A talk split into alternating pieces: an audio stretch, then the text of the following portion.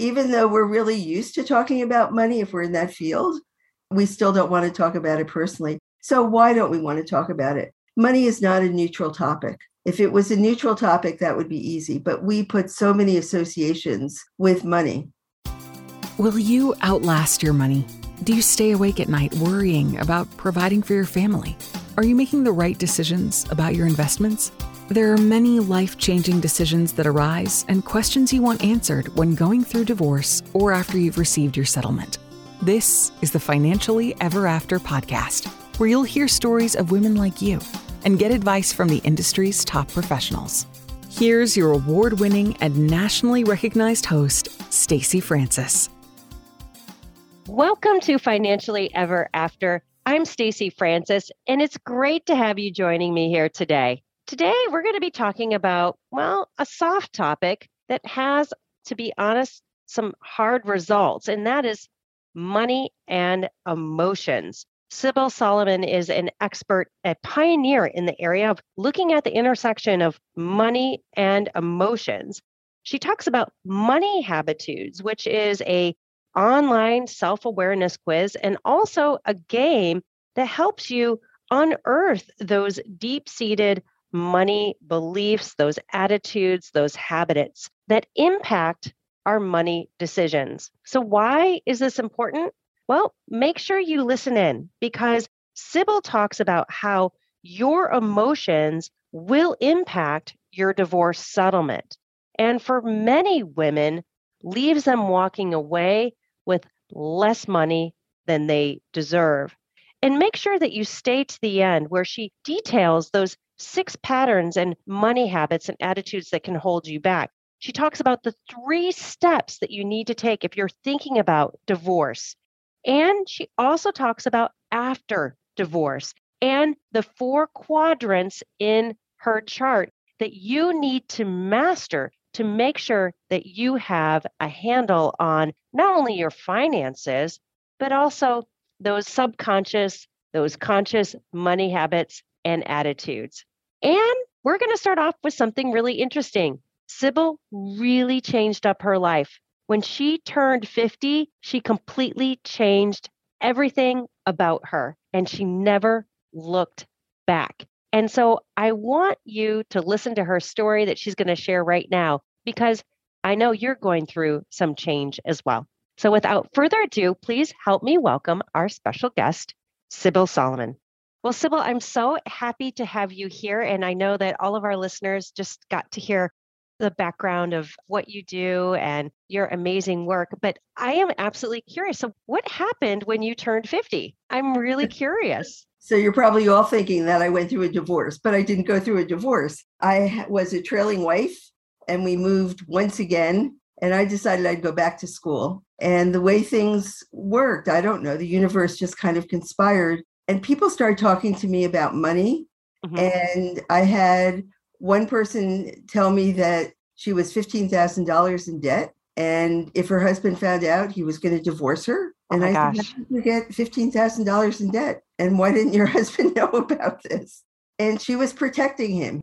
The company he worked for had closed down. And so he lost his job. He said, I'm going to work, I'm going to do my own business we all know that when you start your own business, it doesn't necessarily go the way you plan. And she didn't want him to feel badly. So she started putting the kids' expenses and the food on the credit card. She didn't want his parents or her parents to think he wasn't doing okay. So she continued gifting to them at the same level.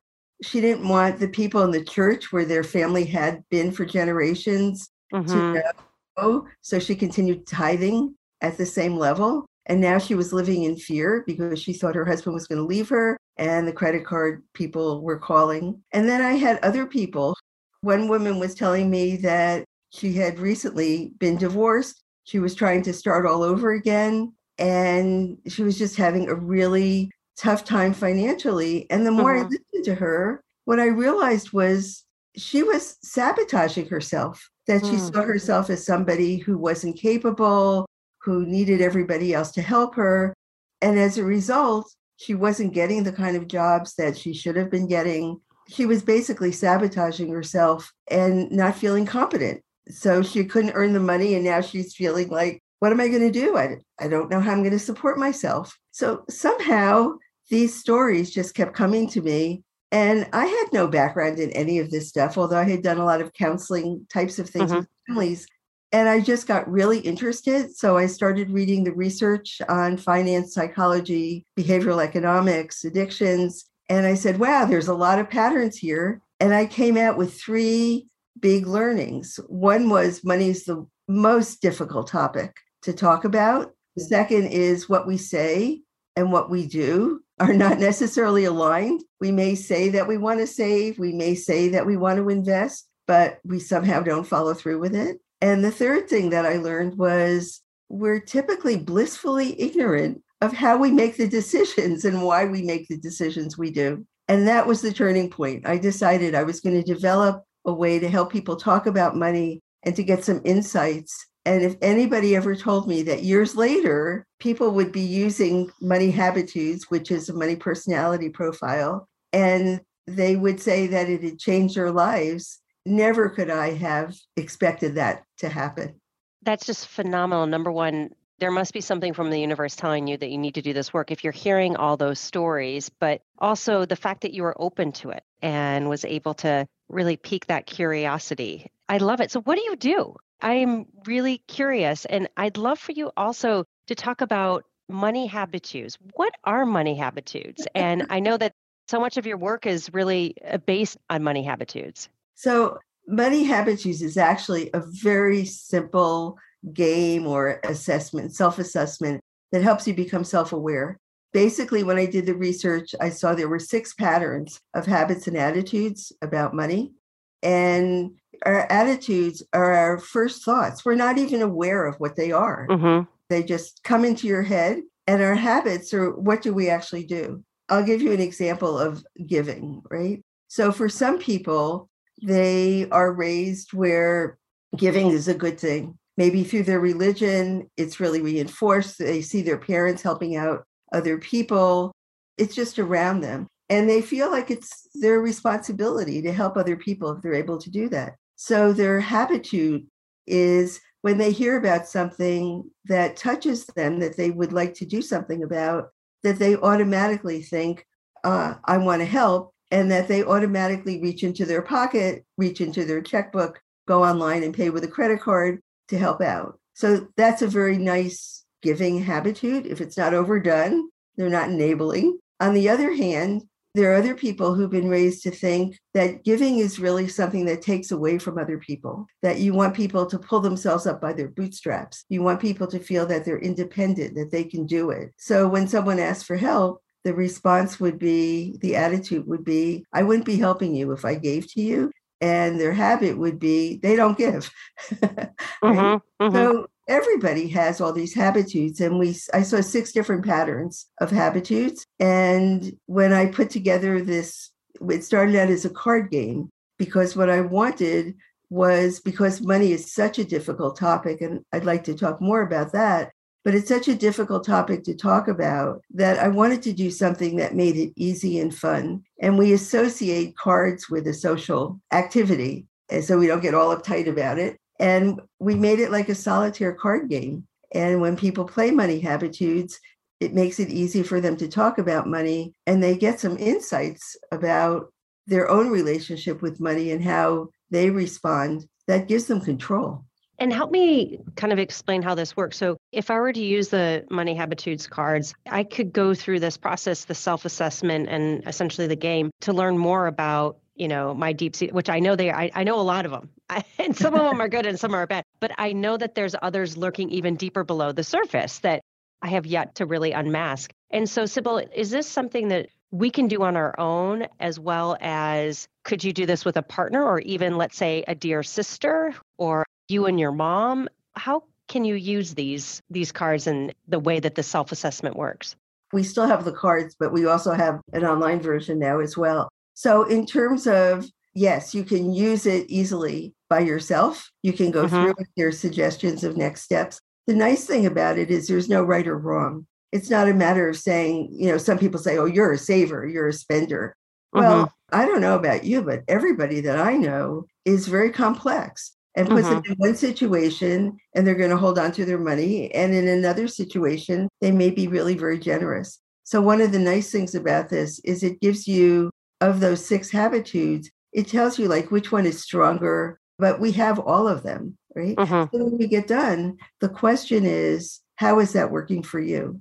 If it's working for you, awesome. If it's not working for you, there's some suggestions of things to do. And as you go through the different statements, it raises awareness of things that you don't think about with money. I'm going to give you an example. One of the questions is one of the statements, and you sort it into that's me, sometimes that's not me, is I don't trust people who have a lot of money, or I think people who have a lot of money are corrupt. If you're starting a business or you're starting out again, or you're you've been saving, you've been investing, and you get to a certain point that in your head means you've got a lot of money, what you have to do is sabotage yourself because you don't want to be corrupt.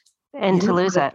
To see you that way. So, in terms of self awareness, yes, you can do it on your own. People have told me that it's caused them to make amazing changes just doing it on their own. If you're working with another person, like a financial planner, a financial advisor, financial educator, they'll be able to help you look at those and maybe take it a little deeper. Money and life are totally inseparable.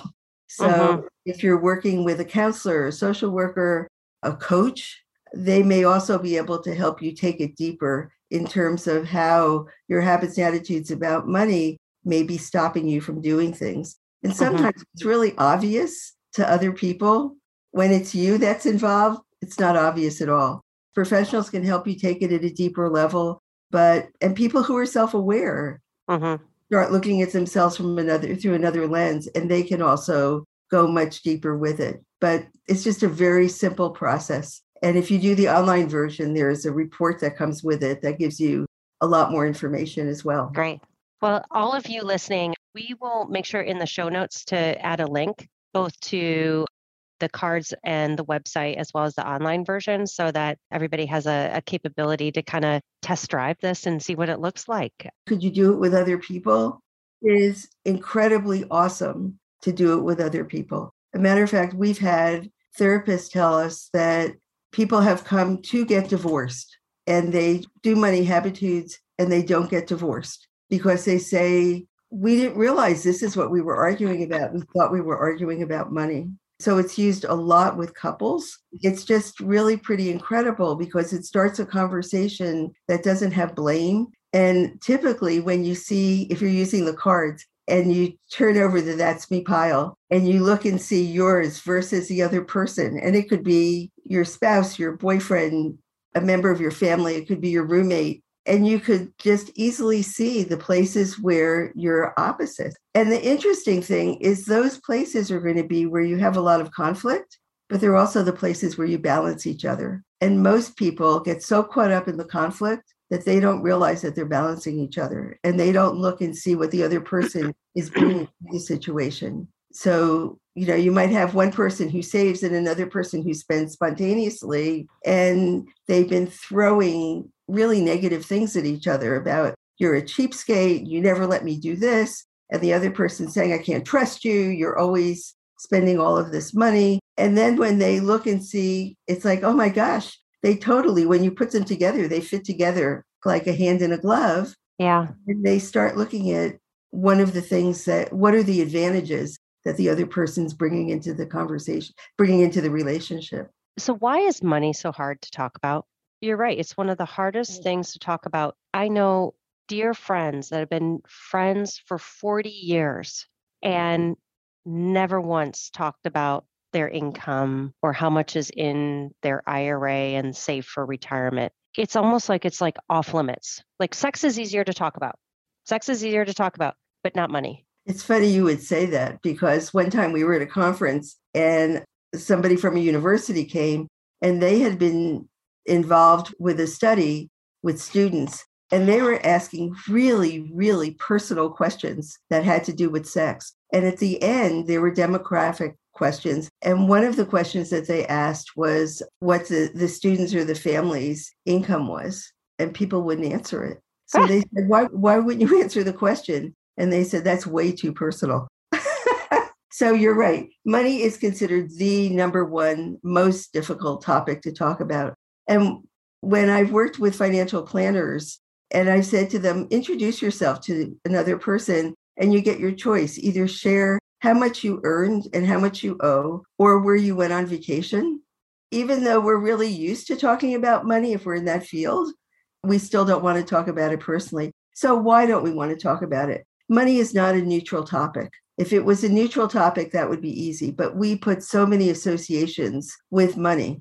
So, for some people, it represents security for other people. It's love, acceptance, yep. rejection, revenge, freedom. The Gottmans are pretty famous psychologists that many people may have heard of. And John Gottman made a list of the associations with money. He stopped at 100. And I think if all of your listeners would write down when they think about money, what are all the different things that they associate with it, they're going to be really surprised. The yeah. other thing is do you think of money as a man or a woman? And however you think about money, what's your relationship with that man or woman? Is it a nice, easy relationship where you're respectful of each other? Or is it a relationship where one's always pulling in the other? That's so, so fascinating. I've never thought about money as a man or woman, but when you asked that question, my first assumption was it was a man. I don't know why, but it's really interesting. Wow. And then you can take it further. So if it's a man, who has is the man in control? Is money in control of you? Or are you yep. the one taking control. Yeah, it's interesting. So for me, and I've explored, I've still more to learn about me, but because I, I feel like your relationship with money, you're always learning and you're always peeling back one more layer. But I've really struggled my relationship with money. In fact, my husband and I were that couple where we went to a therapist because we were not getting along. It was early in our relationship. It, things were not, I mean, they were really not looking well. We were so angry with each other, and it was about money. And for me, what I look at money as is security. And it really comes from my grandmother feeling trapped, financially trapped in an abusive marriage. And I saw how, for her, and my vision of the situation was well, if she had her own money, she could have had freedom. Now, in reality, we don't know. But for me, money, it gives me that sense of security, of safety, of freedom to be able to leave a bad situation.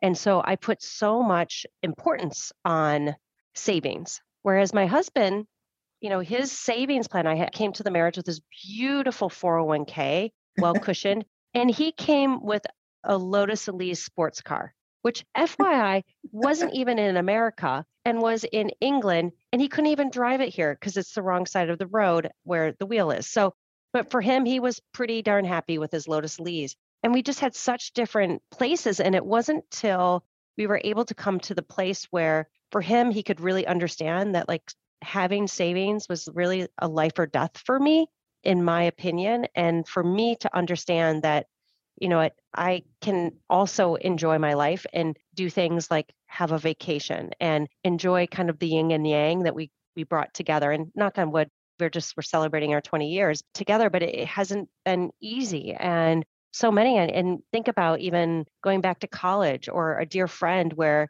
a lot of times we have money misunderstandings where the bill comes and your friend says, let's split it in half. And you're looking at them saying, you had three drinks, you had an appetizer, an entree, and a dessert. And I had a glass of water and freaking appetizer, and how those small things, but some of those things can cause rivets, right? So much of our conflicts in our life are because of money. It really is. So tell me, when someone's going through a divorce, so divorce, yes, it's about custody of the children. It's about many different things. But one of the top issues is money. Mm-hmm. It's unraveling an economic union. How can money, emotions, emotions about money get in the way of making good decisions when you're going through the divorce process? And I realize this is a completely loaded question. So, oh, I love this question. Before I answer the question, though, what I would recommend to anybody who is thinking about going through divorce or is going through a divorce that before they even talk about it that they make sure that they have all their financial information that they can gather and that includes accounts, that includes how much money comes into your family, pay stubs, everything. And there are certainly lists. I think Allstate has a list of those. There are lists of those types of things, but you want to have all your financial stuff, know what it is. And considering the number of women and men who are in abusive situations, if you're even considering leaving that relationship, get as much information as you possibly can. Don't let the other person know that you're collecting that information because it could be a huge bomb and a real problem for you, but gather all of that information.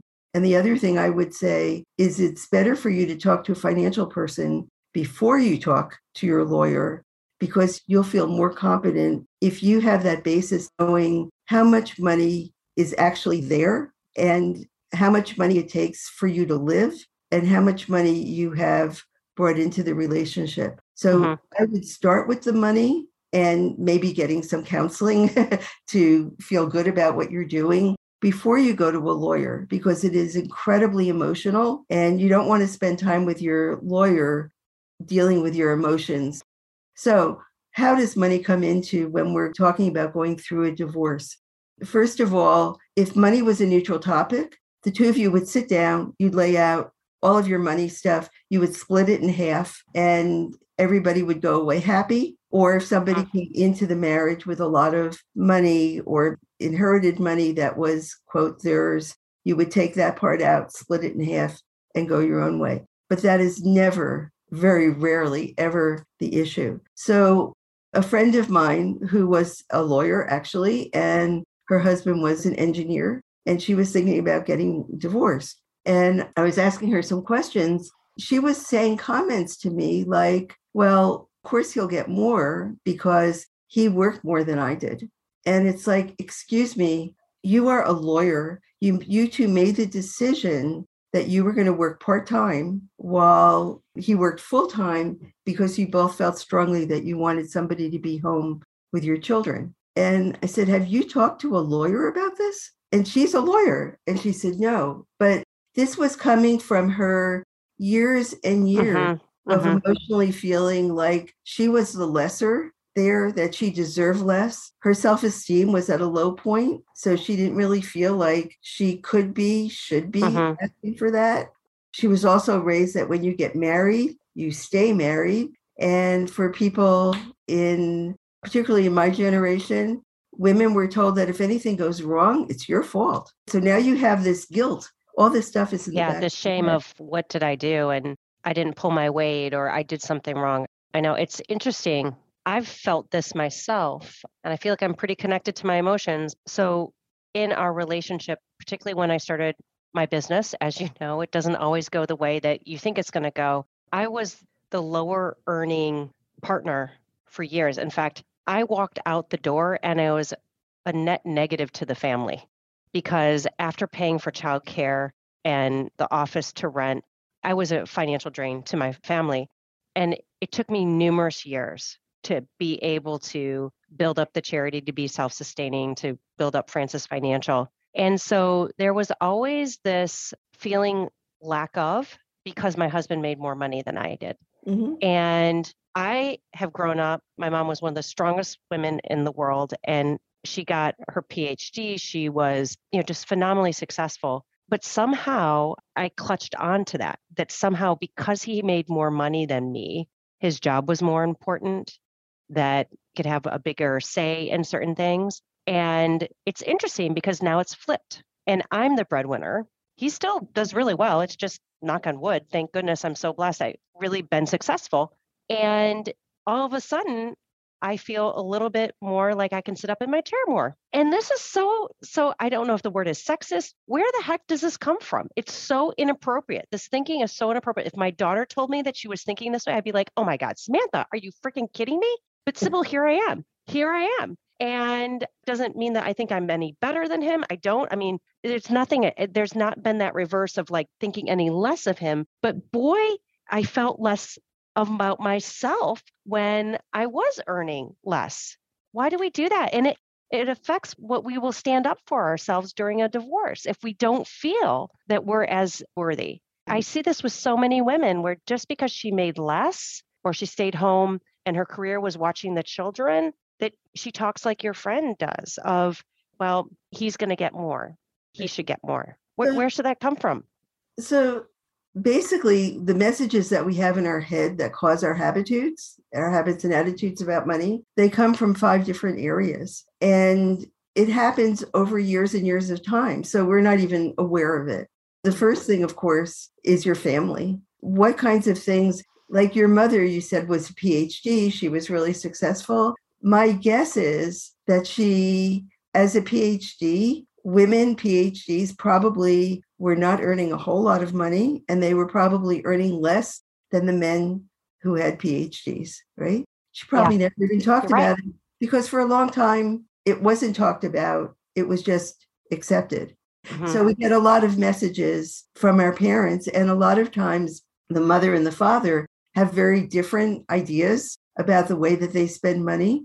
And we take in those messages three different ways. One is they tell you something and you hear that, right? Mm-hmm. Second thing is it's covert. They're not telling you, but you're watching what they do and mm-hmm. you're observing it. And that actually is even stronger. They're showing you. Yeah. And then the third thing, like when we talk about going out for a meal, did your mom always order looking at the price before instead of looking at what she wanted? That gives you some really strong messages. Yeah. Right. And then the third way is we inherit messages. So you may have had a parent who was raised in a family where there was a lot of money, and your sense is, I'm entitled. I should be able to do that. That has nothing to do with the amount of money you're actually earning or you have available in your family.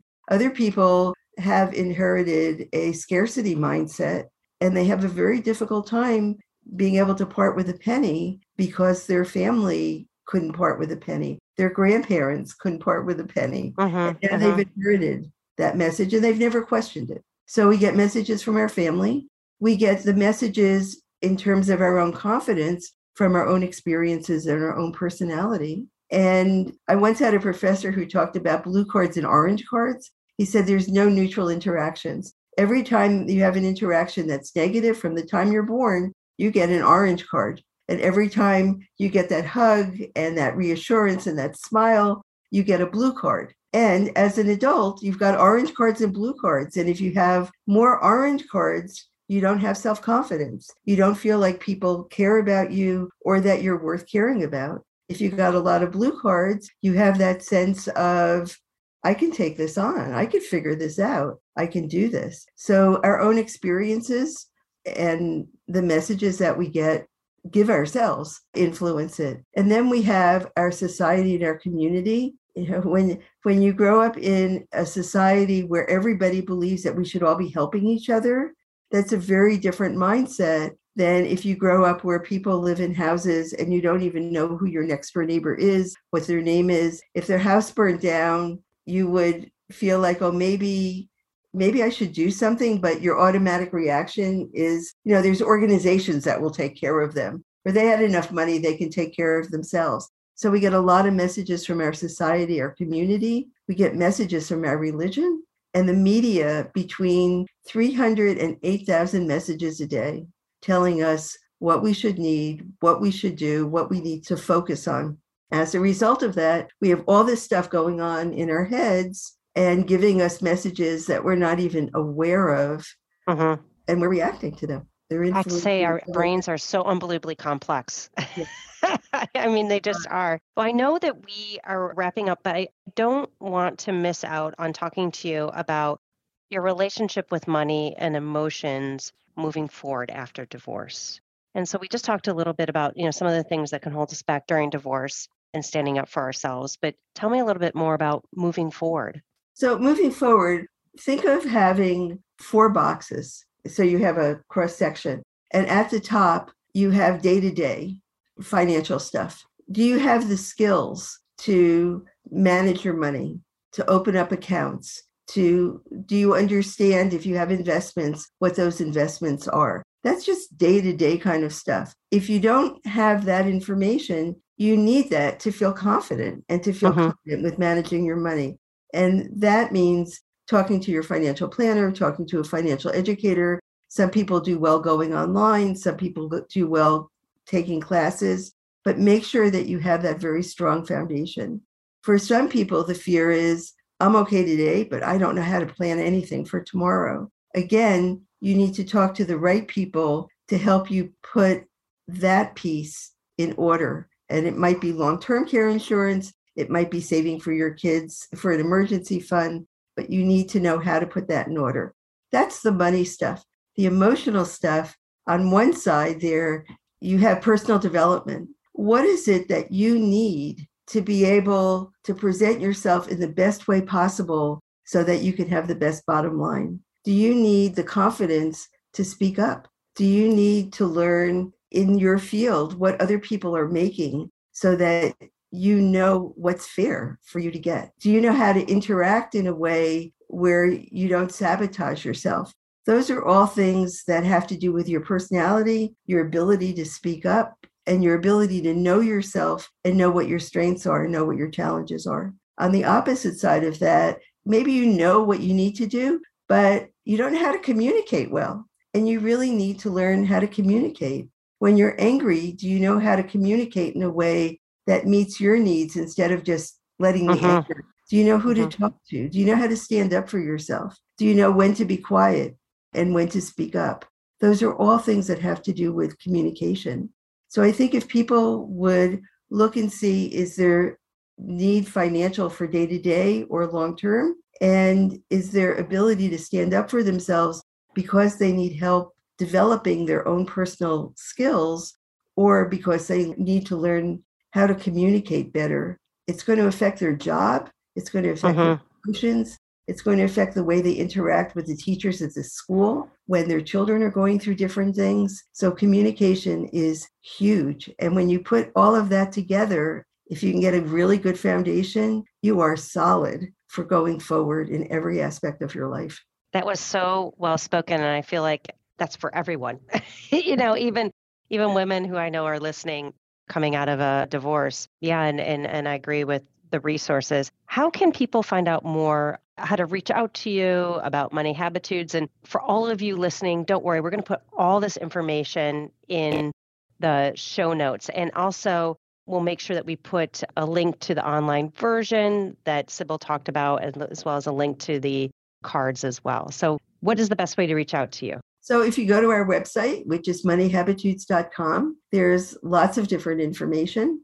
And you can order a deck of cards. You can do the online version. The cards are fun because you're playing like a card game and you're shuffling cards. The online version gives you a full report, and some people prefer that. Just go to the website, and certainly you could give me a call and reach out to me. And email is probably the best way. So, Syble at lifewise.us will reach me, and I am happy to talk with you.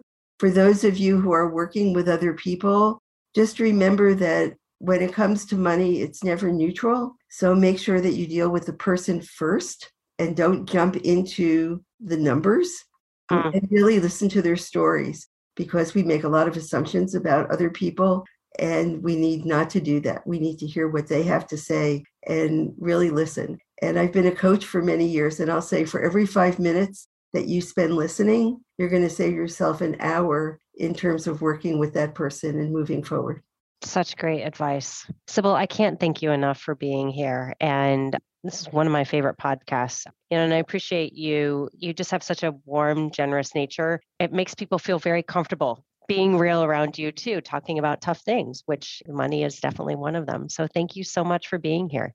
Well, thank you. I really appreciate it. And I love your style. And I think you're doing fabulous stuff, both through your nonprofit and working in your field. So thank you so much for what you do. This was such a powerful podcast, not only for someone going through a divorce or a breakup, but realistically, I, it's helpful for all of us. So many of us are just truly blissfully ignorant about why we're making certain money decisions. We say we love to save, but then maybe we spend too much on that vacation. We say we want money and security, but sometimes our actions don't back it up. Syble did a great job really unmasking so many of these unconscious money beliefs, money attitudes, money habits. And some of them serve us. But as we listened also today, some of us don't. So I want you to make me a commitment, and it's a twofold commitment. The first off, please go to the show notes and at least take the self awareness quiz to get to the root of those pieces that are either propelling you forward or unfortunately holding you back. So please do that. It's a short quiz and I can tell you it will change your life. The second thing is is if you do have any questions about your long-term financial security, if you're choosing the right settlement, settlement A over B, if you're investing the money the way you need now that you're a woman on your own planning for your future, please reach out. You can reach me at Stacy, S T A C Y, at francisfinancial.com. And also, our website has just a huge amount of great information, resources, all about long term financial security, investing, retirement savings, putting your money to work. And that's at www.francisfinancial.com. So, thank you for joining me. I just cherish this time that I get to spend. I hope and I, I really pray that this is helpful. And if there's anything else we can do as being a resource to you, please, please, please do reach out. I'm sending you a big hug. Thank you.